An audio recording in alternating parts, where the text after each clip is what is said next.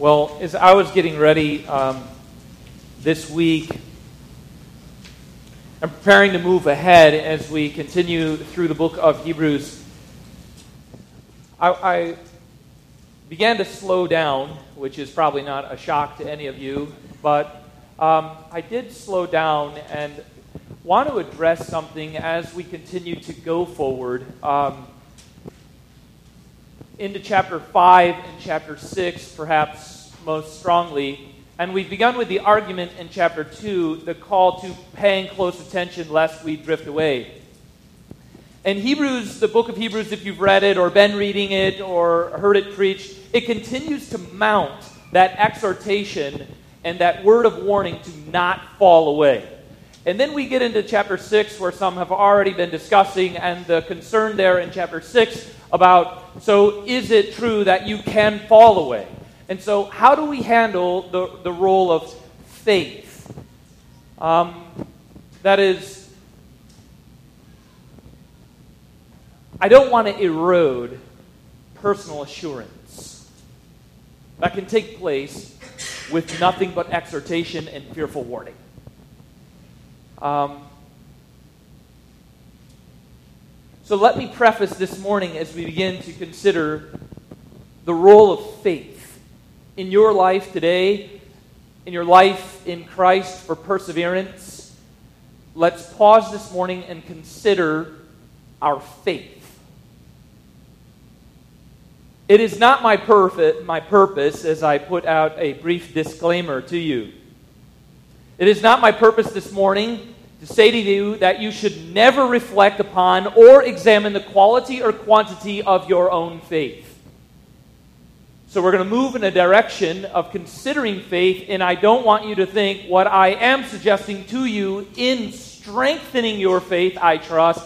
I am not at that same time, therefore, saying, never examine the quality and quantity of your faith. I'm not saying that. We know, I know, and you know. We would both recall, were I to move in that direction, never examine, never take stock. Let's just move through the exhortations of Hebrews and let's just pretend they're kind of not there. That is not what we're doing. We haven't done that to this point, and we will not do that. We will handle them faithfully. That's the issue, that we would handle them faithfully. And so there is a need for us to address our faith in the matter of perseverance. We would both recall that the Lord did rebuke the disciples regarding their faith, both the quantity and the quality of their faith, you recall, in doubting, in failure to act, in lapses of courage. We recognize, were I to say, never examine, never examine. We recognize, well, the Lord indeed rebuked for the lack of quality and quantity of the faith, even among the disciples. Consider each time approaching the sacrament of the table. We have that portion where clearly Paul says, in procedure of the table, let a man examine himself, consider, meditate upon the quality and quantity of one's faith. Yet, it is my concern for our church and my stewardship with you through the book of Hebrews that we tend to disproportionately and unwisely misuse and misunderstand the role of self examination, which has only one result an erosion of personal assurance. Well, I already made one wrong statement. It has two results an arrogant boasting or an erosion of personal assurance. So we either look at the warnings and find within us the constitution to be able to handle the warnings, arrogance, we're going to do it. We can do it. This is a life I can live. No problem. It's in the bag. Stinks to be everybody around me as they watch me succeed.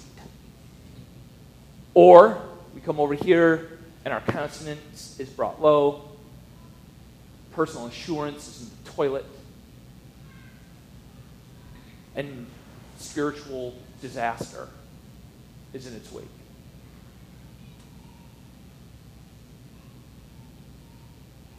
When we hear things like this, salvation is always by grace through faith. We rejoice. But then, kind of not. Because if we don't consider it biblically, we can become a bit concerned about this element of faith. That is, we read through chapter 3. Don't be like our forefathers, the church of Christ in the Old Testament. Don't be like them. They died without obtaining the promises. Why? Because they were not united to them by faith.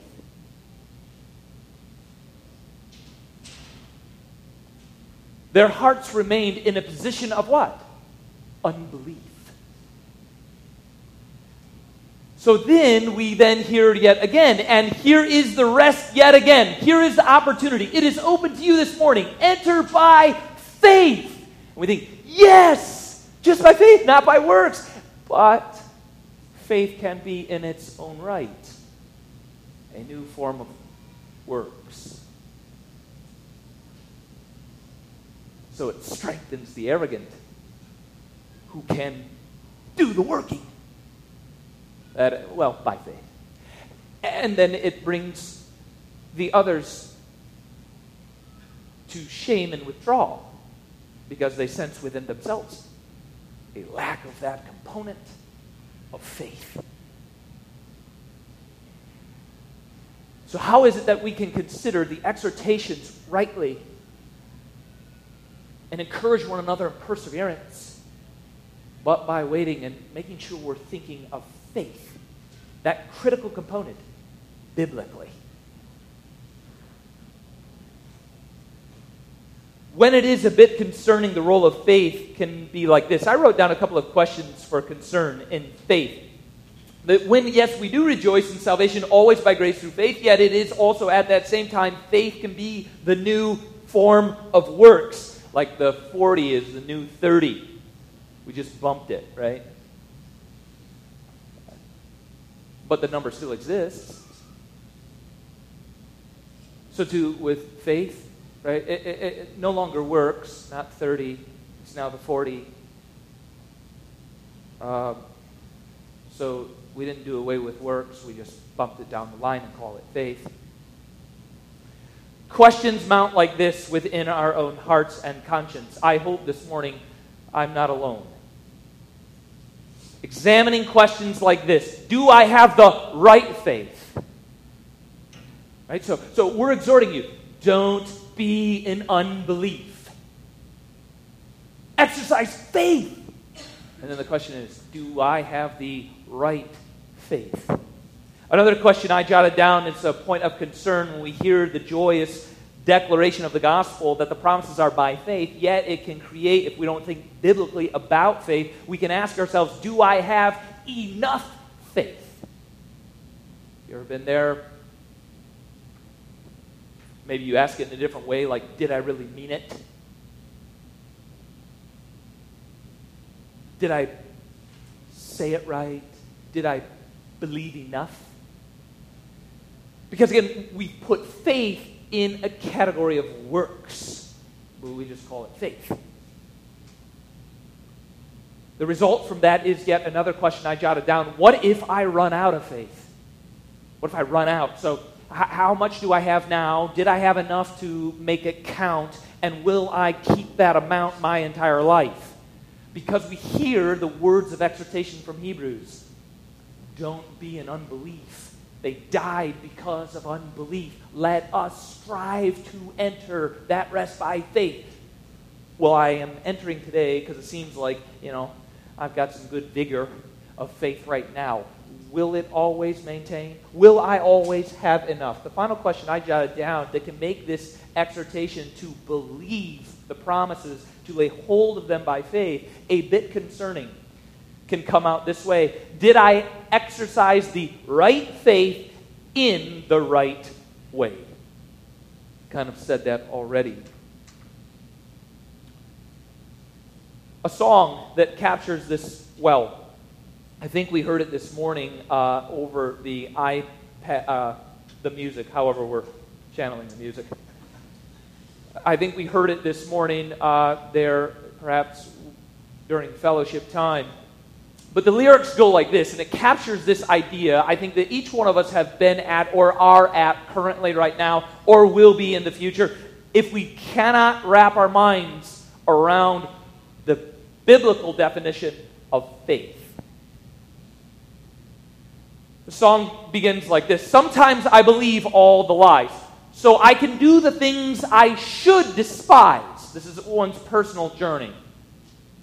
And every day I am swayed by whatever is on my mind.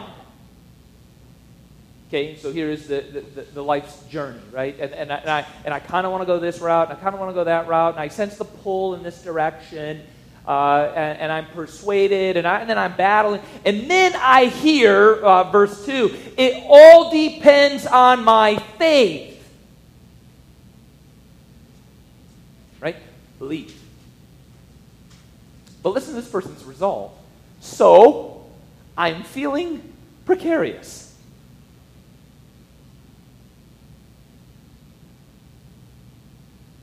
The only problem I have with these mysteries is they're so mysterious. The role of perseverance, faith. So then, I think this is where we tend to go. And like a consumer, I'm thinking, if I could just get a bit more, more than my 15 minutes of faith, then I'd be secure. Uh, I, I just, that's how I have to think. If it, if it all depends on me and my faith, in the exhortations of Hebrews 3, 4, 5, 6, exhort me to believe, I'm feeling a bit precarious. So maybe I just need more. So then I think like a consumer regarding my faith. This is what I hope to push us beyond. By considering this morning two ways in which Scripture defines faith and thereby strengthens personal assurance. Again, I am not in any way suggesting that there is a faith that is non active, that just lays on Jesus' lap, so to speak. Faith seeks, faith acts, faith pursues. So I am not recommending this morning that we all just like, you know, get up out of our chair and lay on the floor to be found faithful. Faith acts, it examines. Yet, its purpose is not the erosion of personal assurance, but strength. That we have been found to possess faith.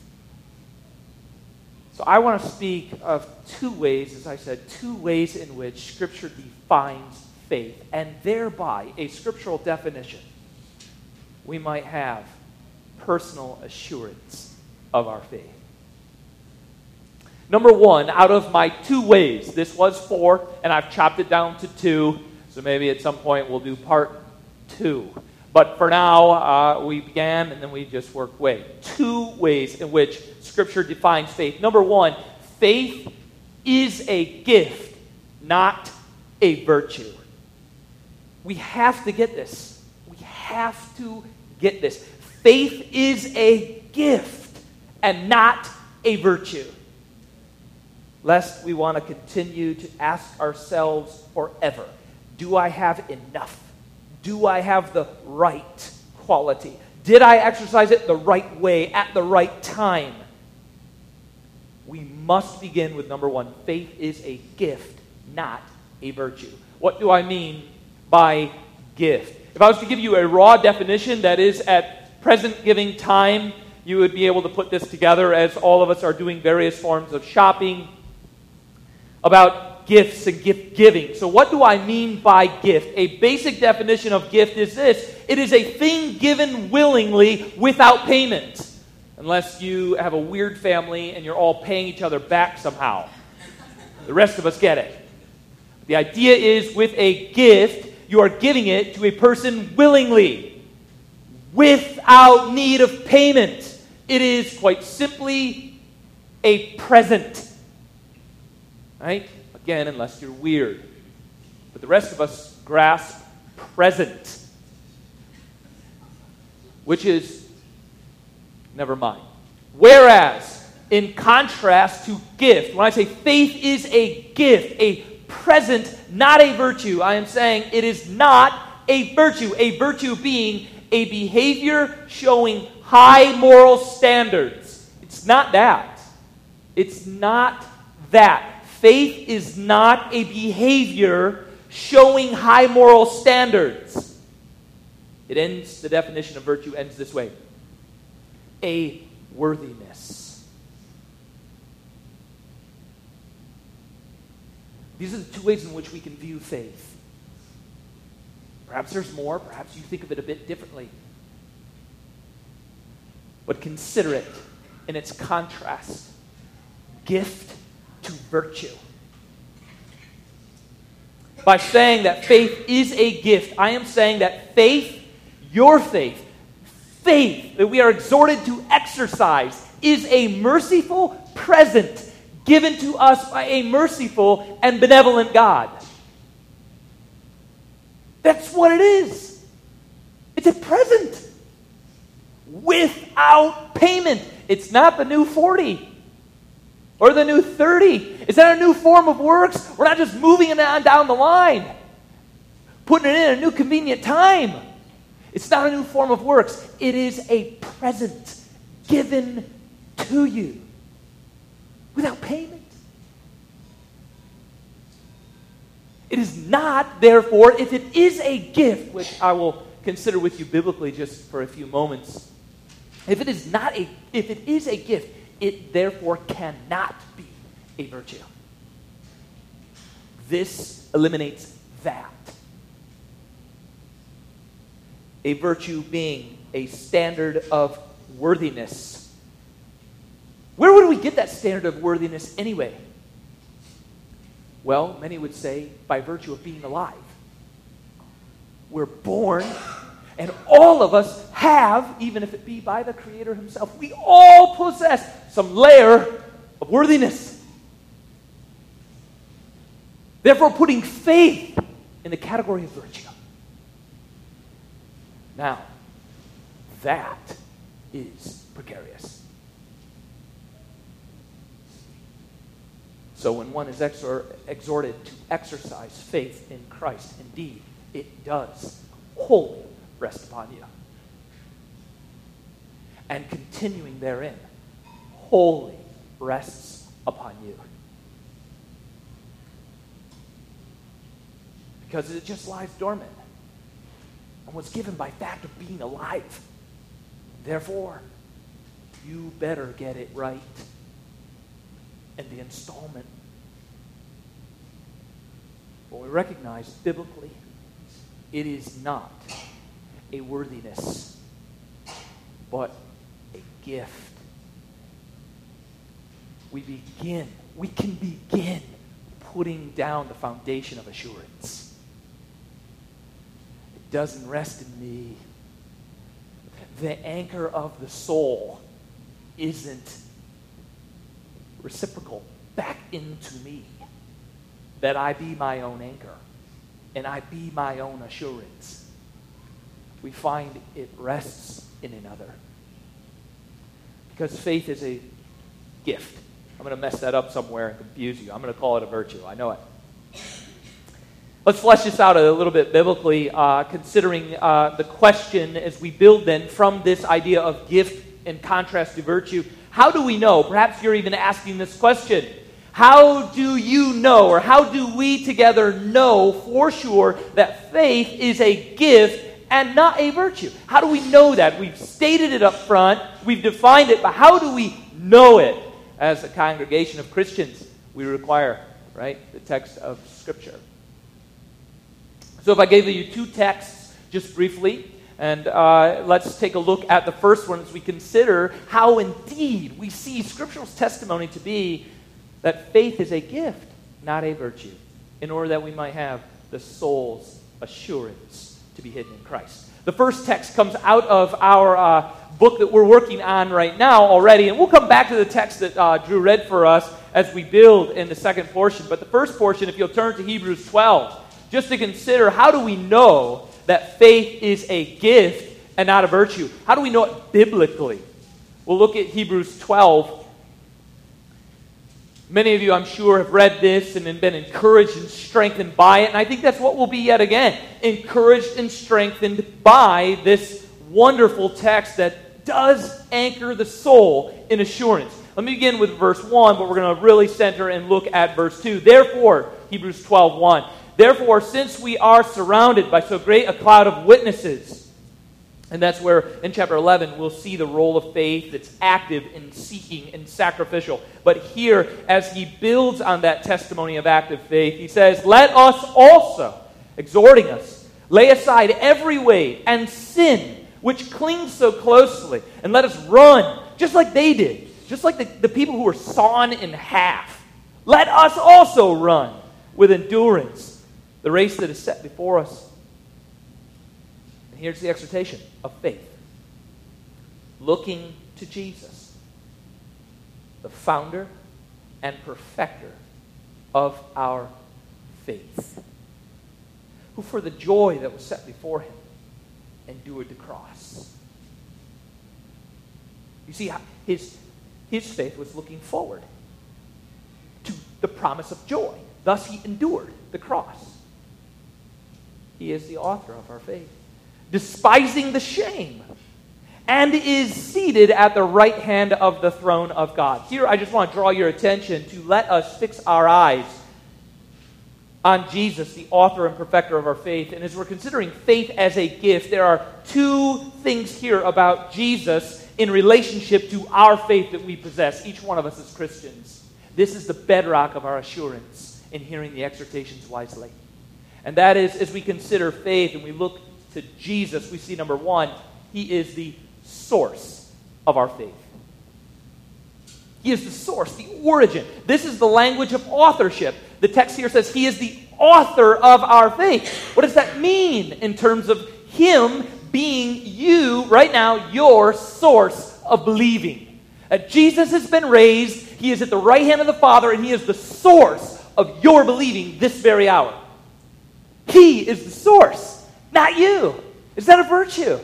It's a gift. He is the source, He is the author of your faith. No longer do you consider the gospel or what I'm saying up here. I might be foolish, but you don't consider the text foolish.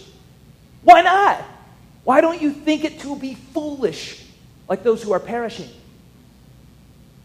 Why not? Because you're not perishing. Why not? Because Jesus gifted you with faith to hear.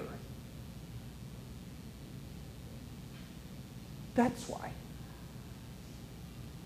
Not because you took the one virtue you had when you were born of your parents and rightly invested it, but because Jesus, as the author and source of your believing, sovereignly and graciously dispensed of it to you as a present through the proclamation of the gospel. How will they believe if they don't hear? For faith comes through hearing. It is through the message of the gospel the source of faith, gives it to the children through the gospel by the power of the Spirit. He is therefore the author of our faith. So I can exhort you run with endurance the race that is set before you. How? It all depends on me. Looking to Jesus, the author of that very same faith. Faith's first glance is at Jesus, and its continued gaze is it Jesus? It is a gift, not a virtue. So it is the second portion of this small little statement that is theologically packed for us that he exhorts us let your eyes of faith fix upon Jesus, the author of that very same faith, and he is the perfecter, therefore, of that very same faith. So he is, number one, its source, and he is, number two, its surety. That is the language of perfection, the substitute, the guarantee of all good gifts. He is the perfecter of our faith. That means he is its surety or perfecter. So he calls He justifies. He also keeps. Where is your assurance? Where is it, believer? Where is your assurance this hour you believe? It is in Jesus who keeps. It is he who called, justified. It is also, as perfecter, he who keeps, sanctifies, and will glorify, just as he promised in Romans 8. That is where my faith rests. That I am not my own, but I have been bought with a price. And he who called me will keep me. The way he keeps is by warning me. The warnings serve the promises to the children.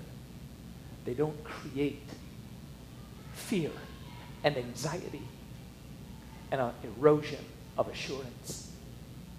They serve the children. My faith is not a virtue, but it is a gift, and he who gave it surely will keep it.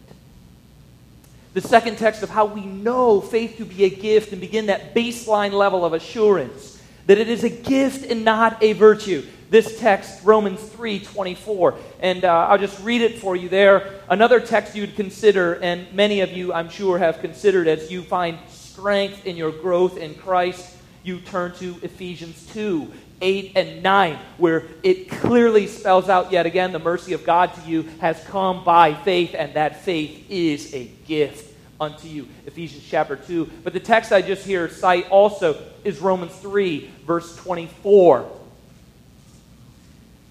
Paul says, being justified as a gift by his grace through redemption, which is in Christ Jesus. Consider the logic of this passage just briefly with me. I hope not to spin your mind or head around, but consider the basic logic of this passage.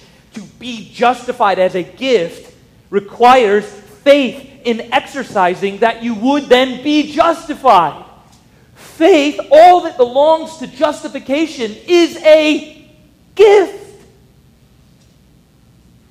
It is a gift, not a virtue.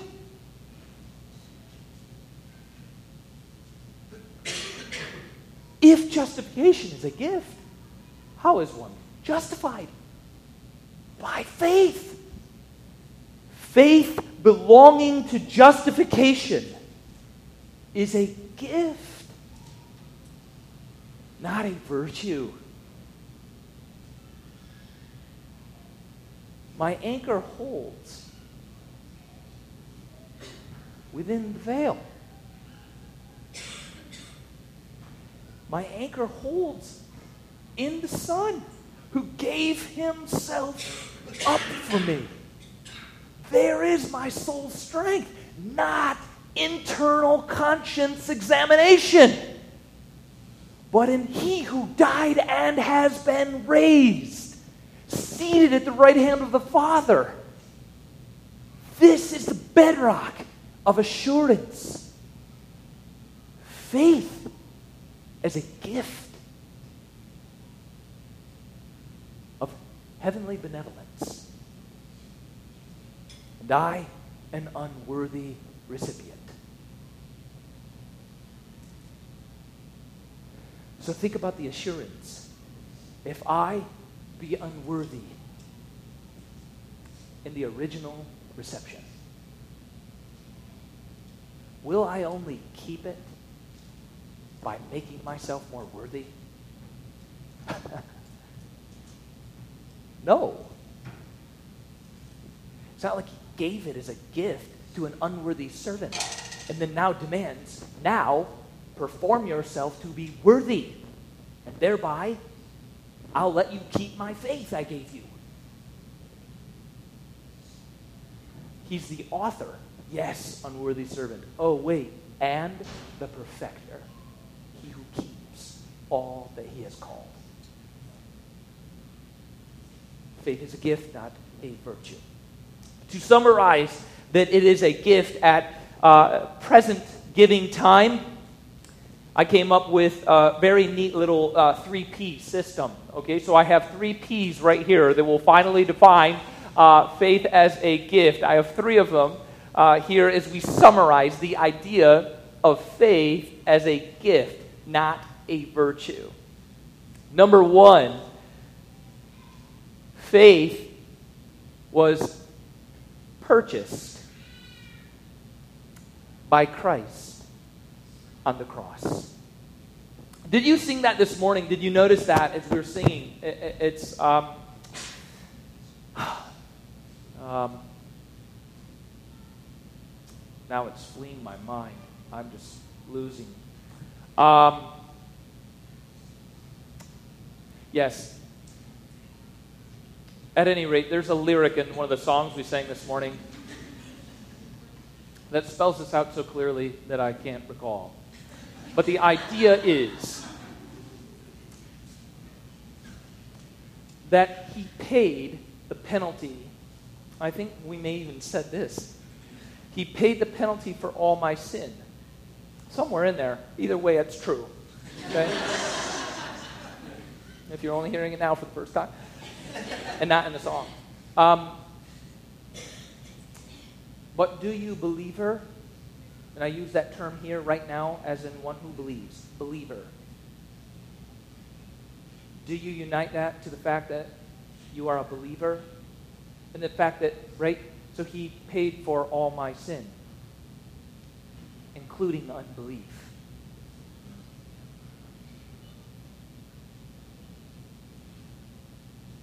You believe because he paid for your unbelief. That gift that was purchased. I don't know my other P if it's presented or not, but is presented to the children. He died my soul to save. So I believe because he died for my unbelief. That is number one, faith is purchased on the cross. Secondly, oh, I didn't say presented, but it is secondly provided by the Spirit. Faith is provided by the Spirit. And how is it that the faith, uh, uh, that the Spirit then takes that purchase and provides it to the children, to those of the people of God? How is it He provides it? Through the preaching of the gospel. How shall they believe? How will they? That which is purchased, how will it be provided? faith comes through hearing. So it is provided, that which is purchased is provided to the children through the preaching of the gospel by the power of the Spirit, which gives way to missions. Right? None of this is like, oh, okay, it's automatic. The Bible never declares it automatic. It comes through means of preaching. So it gives way to missions, but it gives you a real confidence feel about the mission, doesn't it? So, thirdly, it is gift as a present is three, it is promised with permanence. Hebrews 6, if you turn there, that it will be indeed permanent, as we have looked and considered, as I briefly alluded to Romans 8. But look with me here out of Hebrews 6, and then we'll join back to our passage um, uh, we began in this morning. But Hebrews 6, it is guaranteed, or that is, I want to stick with the P formulation there, that is promised with permanence, or to be permanent uh, as a saving gift. If you're there in Romans 6, here is the movement of faith. Um, verse 13, chapter 6 of Hebrews. For when God made a promise to Abraham, since he had no one greater by whom to swear, he swore by himself. That is God making covenant. Verse 14 saying, Surely I will bless you and multiply you. And thus Abraham, having patiently waited, obtained the promise. For people swear by something greater than themselves, and in all disputes, an oath is final for confirmation. So when God desired to show more convincingly the bedrock of assurance, when God desired to show more convincingly to the heirs of the promise the unchangeable character of his purpose, he guaranteed it with an oath. So by two unchangeable things, in which, by the way, it is impossible for God to lie. We who have fled for refuge might have strong encouragement to hold fast to the hope set before us. We have this as a sure and steadfast anchor of the soul, a hope that enters into the inner place behind the curtain. Look who's there. Jesus. Where Jesus is gone as a forerunner on our behalf. I have become a high priest. How long? Forever. After the order of Melchizedek. Therein lies your confidence and assurance in Jesus. Consider with me the next portion here as we move along in our time this morning. Is secondly, I said there were two. I want to, uh, you know, not keep you, but remain steadfast on my commitments to you, right? Uh, is that there's two things of faith. Secondly, faith is, and this builds on number one, it is not a virtue, but a gift. But secondly, faith is virtuous. Faith is virtuous because of its object who is Christ the Lord. Secondly, faith is virtuous, not to be confused with a virtue that each man has by virtue of being alive, but faith as a gift is virtuous because of its object, who is Christ the Lord. Look with me briefly how we see this in our text this morning where we began quickly here in Hebrews chapter 3. Consider each of these texts. Hebrews 3 that leads us into Hebrews 4 that faith is a gift and not a virtue, yet it is virtuous because of its object, who is Christ the Lord. This is the direction of our faith. Chapter 3, verse 1. Therefore, holy brothers, you who share in a heavenly calling, that is the believing community, consider Jesus. Right? And that, that is the theme. Look to Jesus, or uh, Hebrews 12. Um, fix your eyes on him, right? This is a call to act by faith to consider Jesus by faith, the apostle and high priest of our confession. Drop down to verse 6. But Christ is faithful over God's house as a son, and we are his house, if indeed, look there, we hold fast our confidence and our boasting in our hope. Look at verse 14, the direction of our faith yet again. For we share in Christ, if indeed we hold our original confidence firm to the end.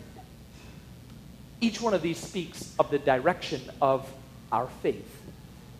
And it makes it very clear that faith in the exhortation, faith does not look into self. Do you see anywhere in there where we're exhorted that we'll make it to the end as long as we're continuously misappropriating and examining our conscience?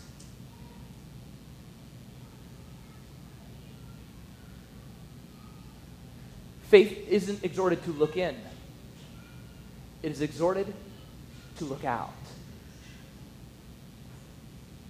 Faith is not primarily introspective. That's why I say, I'm not saying never. It is not primarily introspective. Rather, it looks out and away to the Lord Jesus Christ. He is its object. That's the concern, that when we hear the exhortation of faith, we tend to look inward to conscience for affirmation or assurance, rather than outward and unto Christ. In otherwise, we could, in other words, we could summarize it this way: a weak faith. Consider this with me. A weak faith clings to a strong Lord. It is virtuous because of its object. A weak faith. Well, you're only kind of saved. No, no, no, no, no, no, no. Well, you only have this much. No. Even if I have this much, look at Christ and whom I have placed it. He, the object, makes it virtuous, not the amount. The object. The call to hold fast, as he repeats, the call to hold fast is not a call to crunch the numbers. Did you guys remember in the election season regardless of who you voted for and how you voted. Do you remember uh, the updates like every single day for like two years while he was running for president and we were like battling it out on television? That every single day there were new polls and almost none of them turned out to be accurate? Do do you remember? I mean, whole personal industries that make a living on forecasting political futures. The, the, the whole brand is like ruined, isn't it? I mean, do you really care if Karl Rove guarantees something? At this point, you're kind of like, well, you know, I mean, you had everybody, this guy winning by like, you know, 800%. It didn't work out that way. Otherwise, actually, it flipped over. And then you turn to this channel and you have same. Okay, right. That's the nature of polling. And the call to hold fast is not a call to crunch the numbers. Take an internal poll. Do I have the right faith? Do I have the right percentage? Am I feeling the right way? Did I say it in the right tone? Did I have both eyes closed? It isn't a call to crunch the numbers and look inside and see if you're holding on. It's to look away, it's to look to Christ. Find yourself in Him as being held on to. The call to hold fast is to consider Jesus, who he is, and what he has done. I summarize it to you this way. One author writes, quote, a weak faith, please, please get this wherever you're at this morning. A weak faith is a true faith as precious, though not as great as strong faith. Well, then, how is it precious? It has the same Holy Spirit as the author. And it has the same gospel instrument as its means. And it has the same risen Lord as its object. For it is not the strength of our faith that saves, but the truth of our faith. It is not the weakness of our faith that condemns, but the want of faith that condemns. As I conclude with you, faith is a gift from He who is its source and it is made virtuous. That is, it is made worthy. It is made righteous. It is made the standard by he who is its object.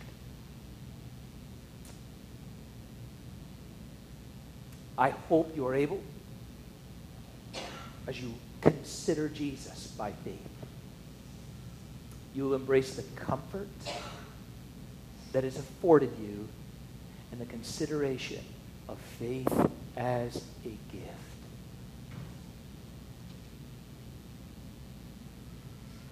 Let's pray. Father, I ask that you would strengthen each of us to not crunch the numbers, take an internal poll of ourselves and wonder about how much we do this and how much we do that.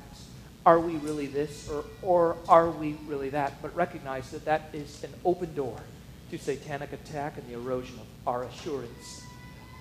For no internal poll will prove ourselves, but only Christ who has been raised.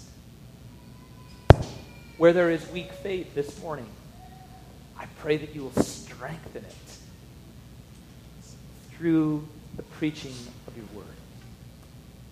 For those with a strong faith, let them also be humble. For it is not they who have it, but the gift that has been provided by a loving and benevolent God. So, Lord, let us all, with one voice, rejoice in you for all things, Alpha and Omega, author and perfecter of our faith. Christ's name, who has been raised, we